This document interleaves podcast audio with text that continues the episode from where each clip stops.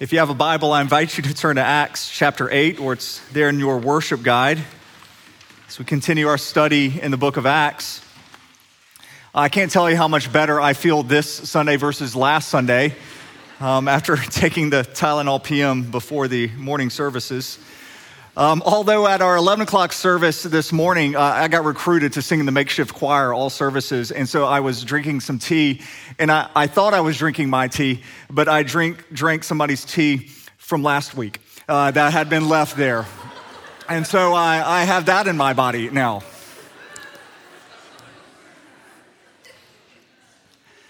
Uh, but, but I feel all right. I feel fine. Uh, so we're, we're continuing our study in Acts, and really we're, uh, we're expounding on this theme of the Great Commission, where Jesus, he commissioned us to go into the world to make disciples and to teach people to obey all of his commandments. And we typically think of this mission as being done by missionaries. I mean, actually, has the name in it, you know, missionaries, mission. But am I surprised you to know that the word missionary is nowhere in the Bible. I mean, you could search from cover to cover and you will never find the word missionary there because all the church is called on mission. Uh, that's the responsibility of every Christian. And, and, the movements that we've seen in Acts and the movements that we've seen throughout history comes from uh, one ordinary Christian sharing his faith with somebody else. It's just a person to person sharing their faith, and eventually, uh, entire communities get saved, and cities get saved, and nations are changed. But it's personal to personal, person to person evangelism. And this story really expounds on that. So, Acts chapter 8, we're going to begin reading in uh, verse 26. Now, the angel of the Lord said to Philip, Rise and go towards the south, to the road that goes down from Jerusalem to Gaza. This is a desert place. And he rose and went.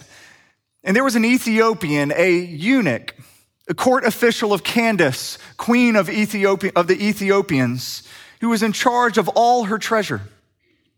He had come to Jerusalem to worship and was returning, seated in his chariot, and he was reading the prophet Isaiah.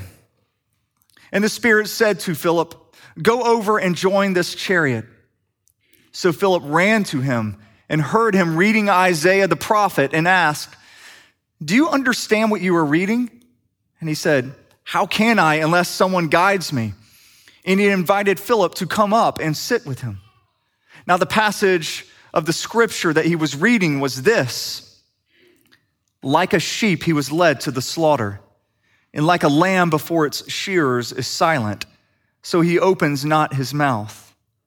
In his humiliation, justice was denied him. Who can describe his generation? For his life is taken away from the earth. And the eunuch said to Philip, About whom, I ask you, does this prophet say this? About himself or about someone else? Then Philip opened his mouth and beginning with this scripture, he told him the good news about Jesus. And as they were going along the road, they came to some water, and the eunuch said, See, here is water. What prevents me from being baptized? And he commanded the chariot to stop, and they both went down into the water, Philip and the eunuch, and he baptized him. And when they came up out of the water, the Spirit of the Lord carried Philip away, and the eunuch saw him no more and went on his way rejoicing. But Philip found himself at Azotus and as he passed through, he preached the gospel to all the towns until he came to Caesarea. This is the word of the Lord. If you would pray with me. Father God, we ask that you would send your spirit and that he would open up sleeping minds and hearts and that he would awaken us to the truth that we have here in your word. And more than just hearing true words, may we hear from you, Jesus you calling to us through your spirit, just like you called this eunuch to yourself. I pray that my words would fall to the ground and blow away and not be remembered anymore. But Lord, may your words remain and may they change us. we pray this in the strong name of Jesus. Amen. So this story begins with an angel coming to Philip and telling him that he needs to rise and go south to the road that goes from Jerusalem to Gaza. Now, this would have been startling to Philip for a number of reasons. For one, it's not every day that an angel comes and talks to you. Uh, but it would also been a little bit confusing to him because of the directions the angel had given. Because Philip, he was in a pretty important, uh, important role now in Samaria. If you remember, we looked at this a few weeks ago. Revival had hit Samaria. Philip had arrived, he preached the gospel, and, and people were coming to believe, and people were being healed. The lame were being healed, the blind were seeing, the demons were fleeing. It was full on revival. And Philip seems to be the one spearheading all of this. And so it would just be a little curious, a little confusing as to why God would call him away from what was a really successful ministry to go and do something else. Uh, he had to be thinking, it's got to be a pretty important thing for God to call me away from a revival where I'm being used in my gifts and I'm seeing so much fruit to go to something else. And so he had to be thinking it, it has to be something really important that he's calling me to. And then God throws him a curveball and says, No, I want you to go to this, this little, little used road. Uh, this road here that's goes from Jerusalem to Gaza was a largely abandoned road. No one traveled this road. It was also 165 miles south, and Philip didn't have a car. This was a, this was a long way to go to get in the middle of nowhere. Uh, this would be like if right now you, you kind of felt God impressing on you that you were supposed to go south to Uriah, Alabama. Anybody know where Uriah, Alabama is? Anybody from there? We have like two people. So only time Uriah will ever be mentioned in a sermon, all right? Uriah is exactly 165 miles south of here. Population 295. It's in the middle of nowhere. And so, if you felt God impressing you to walk down to Uriah, you might have a few questions first, like, why Uriah? why there? And, and although I'm sure it's not a very big town, where exactly am I supposed to go when I get there?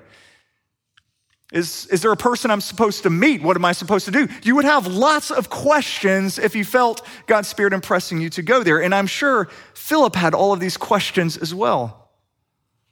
But Philip just went.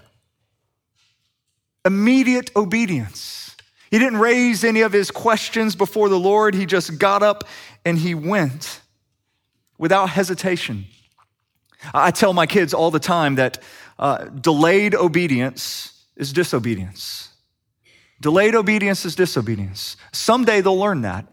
Um, we're, we're getting there.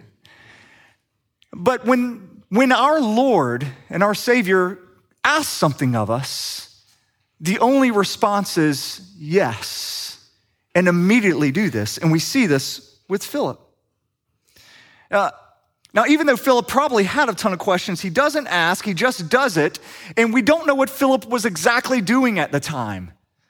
I mean, maybe he was writing a sermon, maybe he was leading a small group, maybe he was preaching. We don't know because that detail does not matter.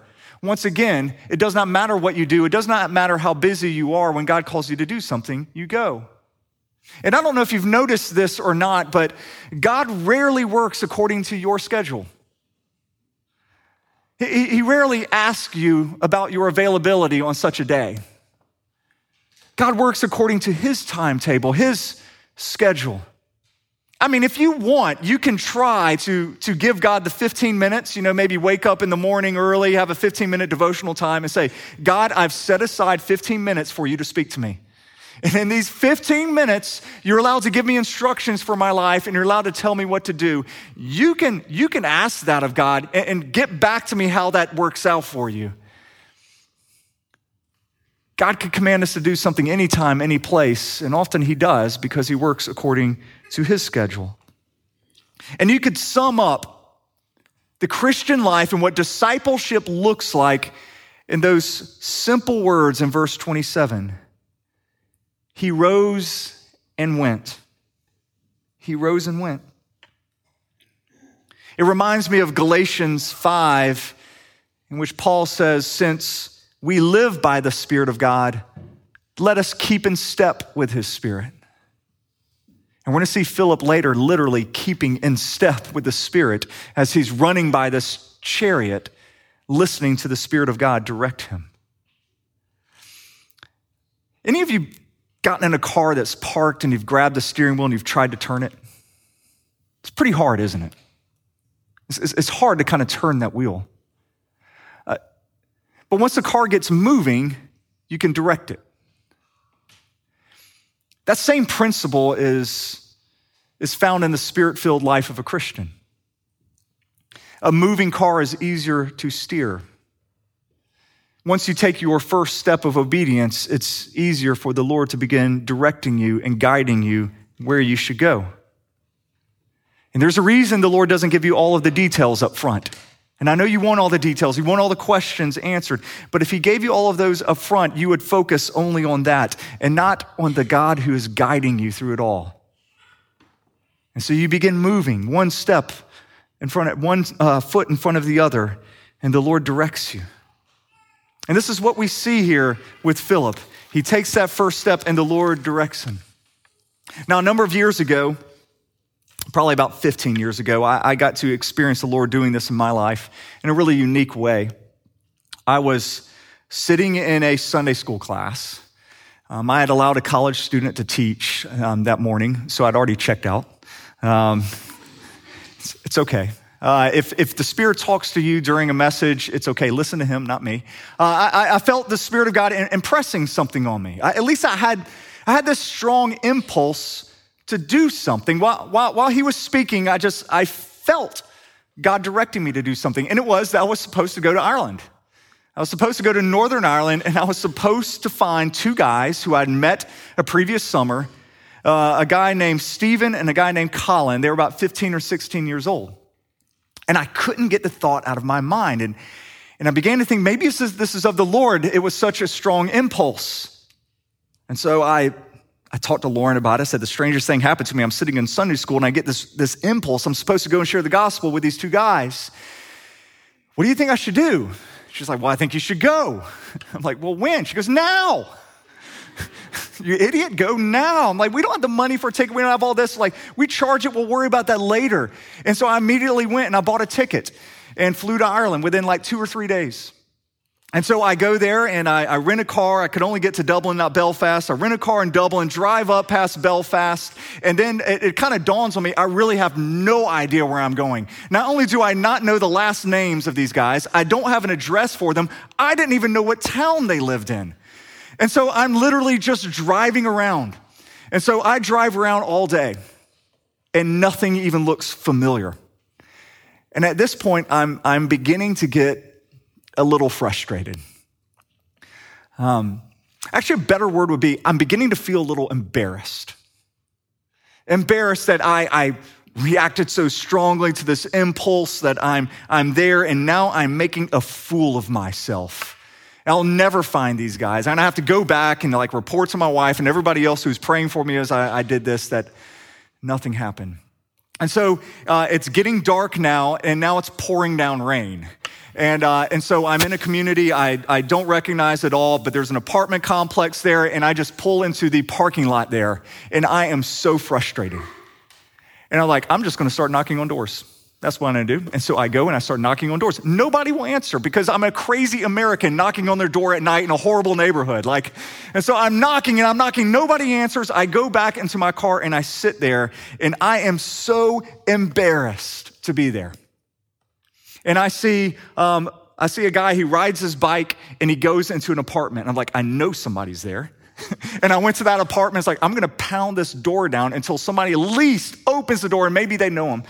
And uh, I knock and the door opens and it's Stephen. Can you believe that? Stephen. He looks at me and he's like, Joel? And I was like, Stephen? He goes, What are you doing here? I was like, The Lord sent me here to talk to you. He goes, All right. Uh, and so, So I, I, sit down next to him, and literally, he gives no response whatsoever. He barely acknowledges my presence. While I'm talking to him, sharing the gospel with him, he turns on a soccer game and pays attention to that. There, there were no angelic choirs going on, no like light beam coming down. He literally ignored me while I talked to him. And I shared the gospel with him, and I was like, Well, great to see you. And I'm about to head out. And I was like, do you happen to know where Colin lives? I don't want to go through all this again. He goes, yeah, I know Colin. And he gave me Colin's address. So I, I go and I drive to Colin's uh, apartment, knock on the door. Colin opens and he's like, jo- Joel? I was like, Colin. He goes, what are you doing here? The Lord sent me to talk to you. He invited me in and he was much more engaged. And over the course of a couple of hours, I got to share the gospel with him as passionately as I knew how. But once again, he didn't come to know Jesus then. He didn't come to faith then. We said our goodbyes. I got on a plane. I went back um, home. Uh, fast forward a little bit. Um, it's just probably seven or eight months later.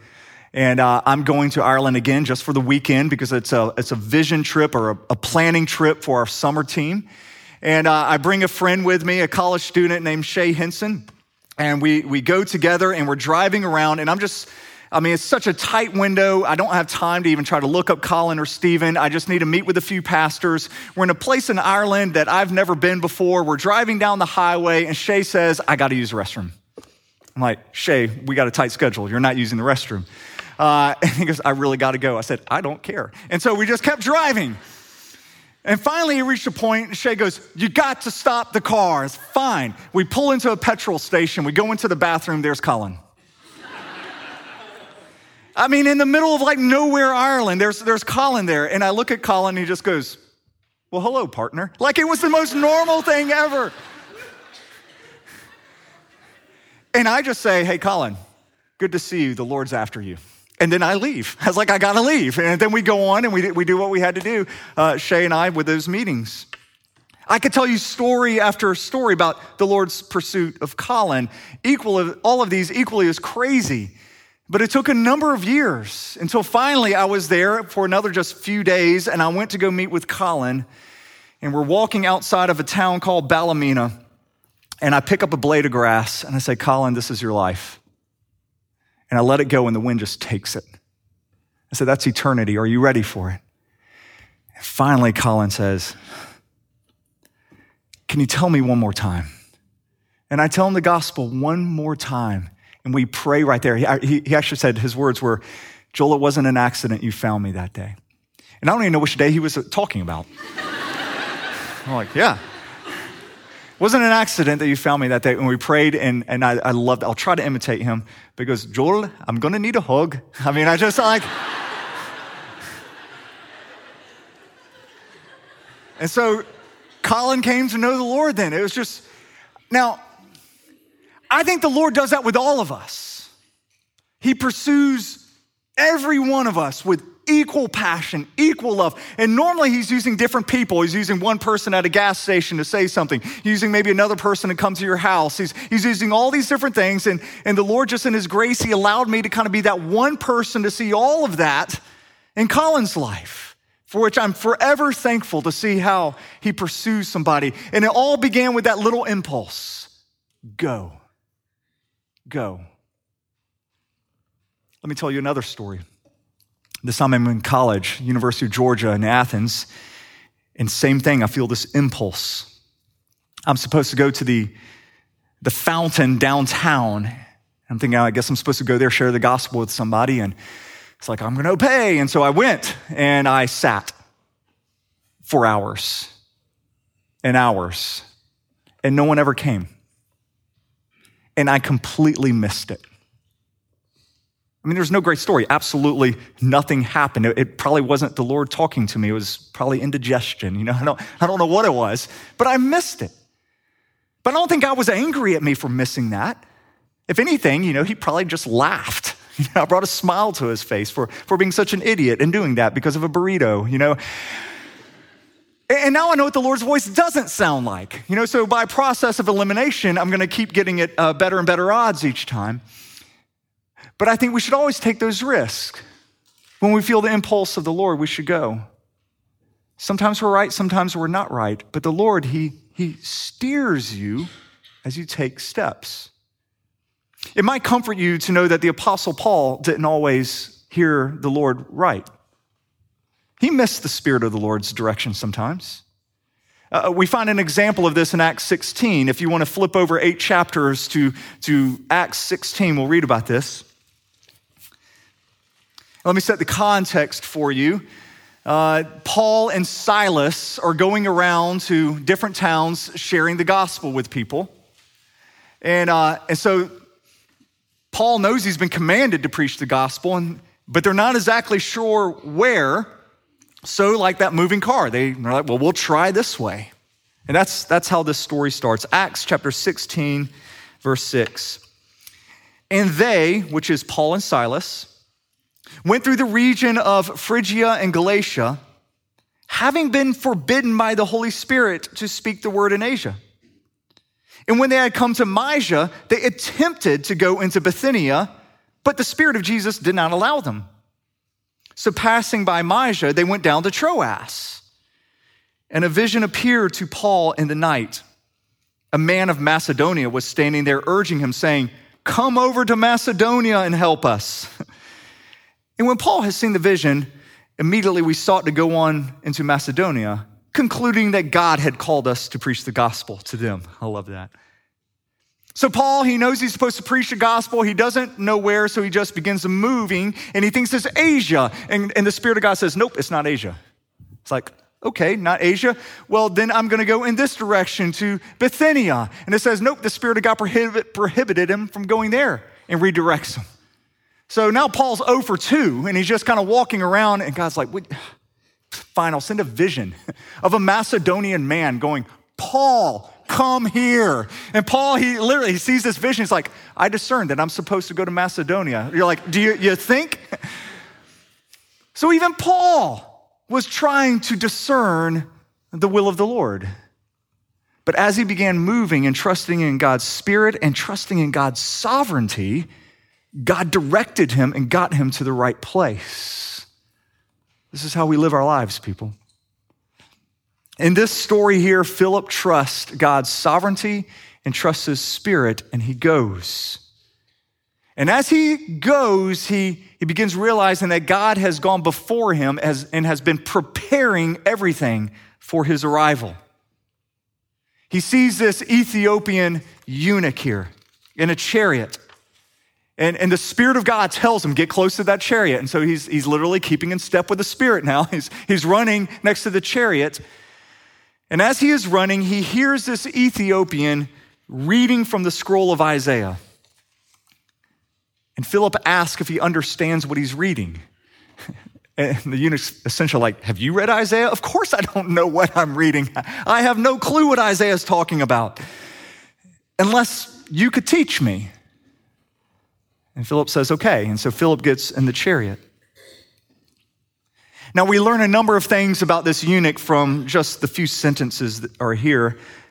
One, he was from Ethiopia.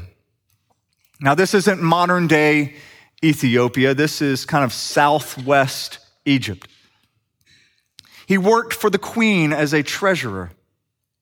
Uh, this would have been an extremely important position. He was essentially the minister of finance in Ethiopia.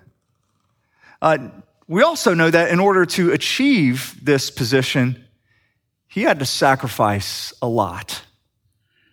If you wanted to work with the royal family, if you wanted to work for the queen, uh, you had to be surgically castrated. It was the only way that the royalty or the queen could trust a person in that position. And so he went through this because he wanted such a position of honor. And we also know that having gone through all of that, he doesn't think it was worth it. Uh, he's at a point of crisis in his life emotional crisis, spiritual crisis in his life. We know this because of the journey that he is taking. Uh, you don't take a journey like this on a whim. This is a 2,000 mile journey. This is 10 months of travel. You have got to be desperate to try anything like this, but this man is thinking, I've tried everything else. What do I have to lose? And I'm going to head to Jerusalem. And we don't know how he found out about Yahweh all the way in Ethiopia or found out about the Jewish faith, but he found out enough to where he thought, maybe this is it. Maybe I could find some answers here. Uh, maybe I could finally find some peace. And so he does this pilgrimage all the way there. We also know from this story that he's already been to Jerusalem and he is returning. He's returning back to Ethiopia. And what this means is he has just received some devastating news. Because when he arrived in Jerusalem after five months and he goes to the temple, what he would have found outside the temple gates was this a sign that said, No lame, no diseased, no blind, no eunuchs allowed. He would have been denied even being able to go into the outer court of the Gentiles. He couldn't go to the temple to worship. I mean, could you imagine how devastated he would have been to have traveled such a long way to have his heart ripped out at that final moment? He had hoped maybe there he could have found, answers, but nothing. And so now he's going back to his old life, going back to Ethiopia, a place where we know he's already been desperate and empty. It's hard to imagine for us just how devastated he would have been. I mean, not just from wasting 10 months of his life, but he gave up everything. Everything. He gave up the ability to have children. Now, I know not having children is a big deal in our culture, it's a big deal in every culture, but you can't really even compare that to this culture. Having children meant everything. Um, you needed children to help out with the crops. Uh, you needed children to be in the army, to defend yourself. Uh, you needed to have um, lots of children because your goal was to outpopulate your enemies. You needed children to take care of you in your old age. They were your retirement plan. And uh, you had to have eight to 10 children if you hoped three or four would survive and live long enough to take care of you. So to not have children was just not an option for somebody in this society. And in addition to this, you needed children if you wanted your name to continue. I mean, you worked hard for your reputation, building your reputation, building your name. But if you didn't have children, your name died with you.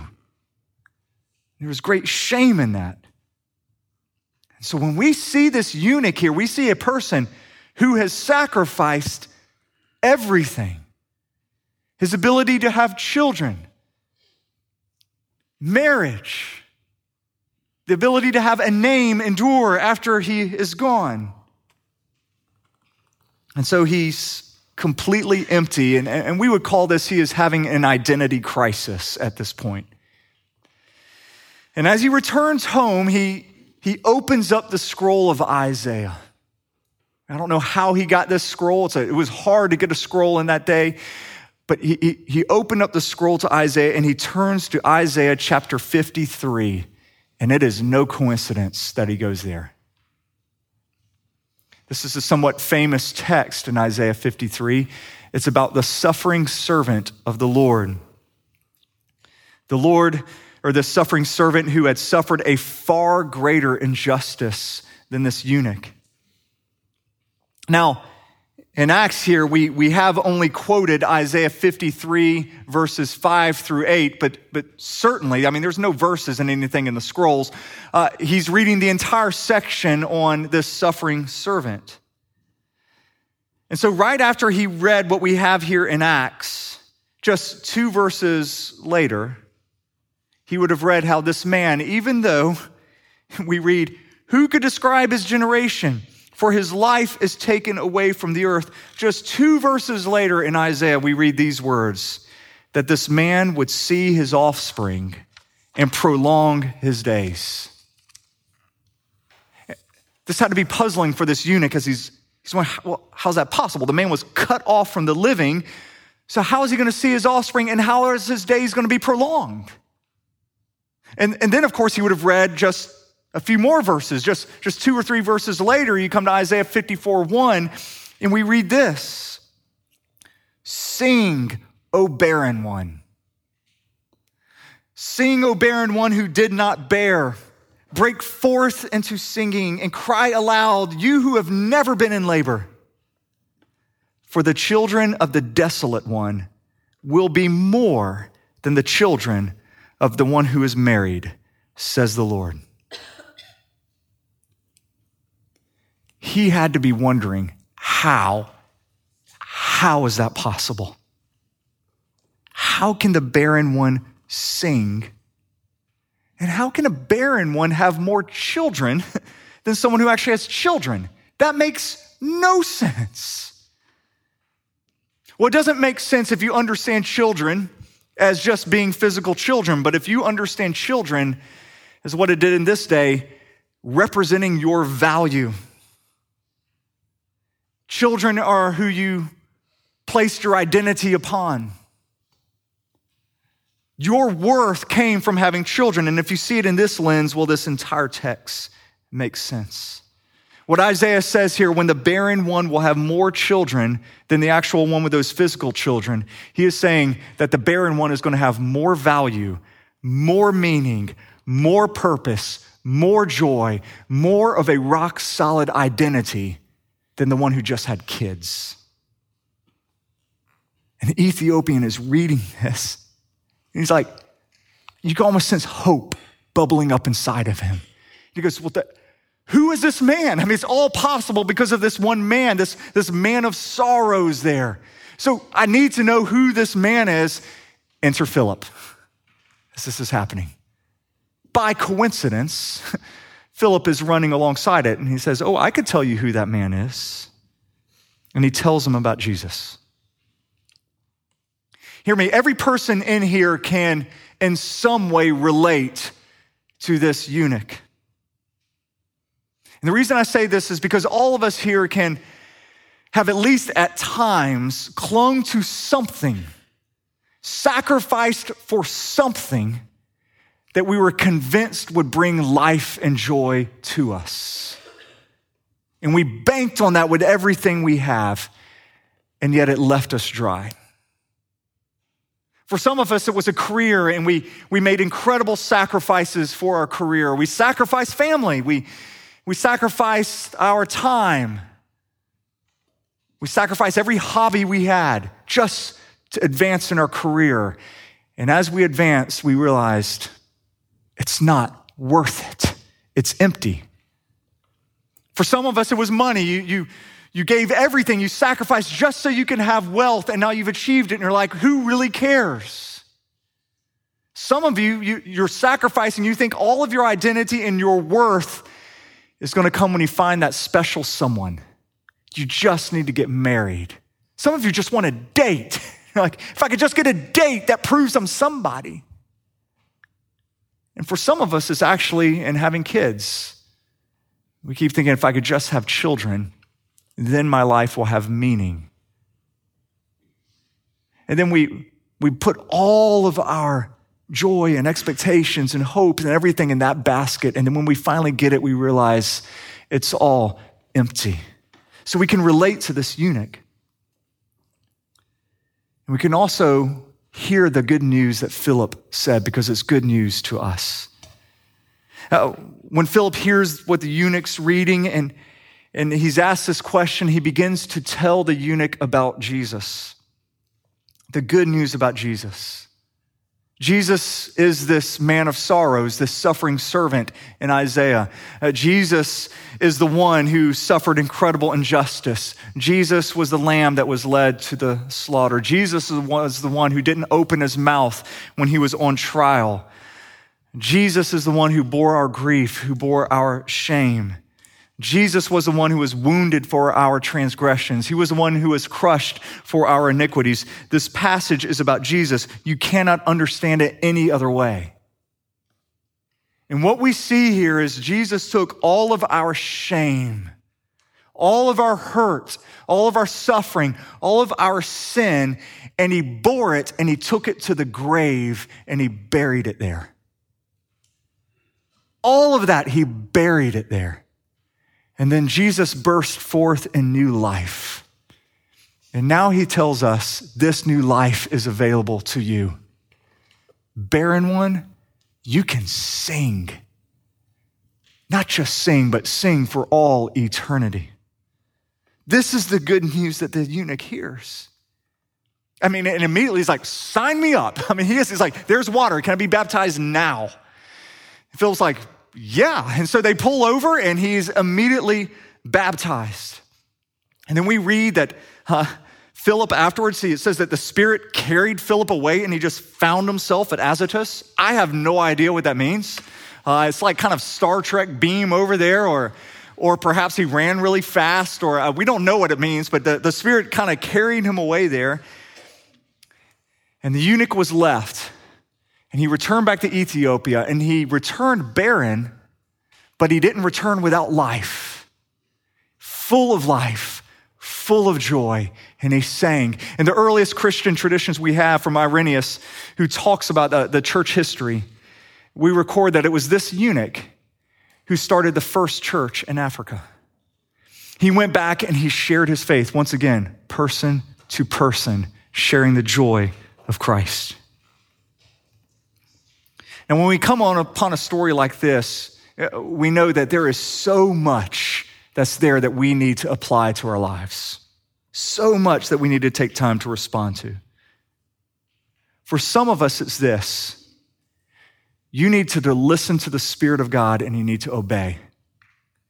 And you have heard God's still small voice tugging at you, whispering you to go and to do something and you keep waiting for a better time.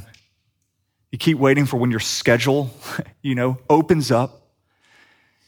You keep, res- you keep resisting him. Some of you need to just stop resisting and obey your Lord and Savior and go.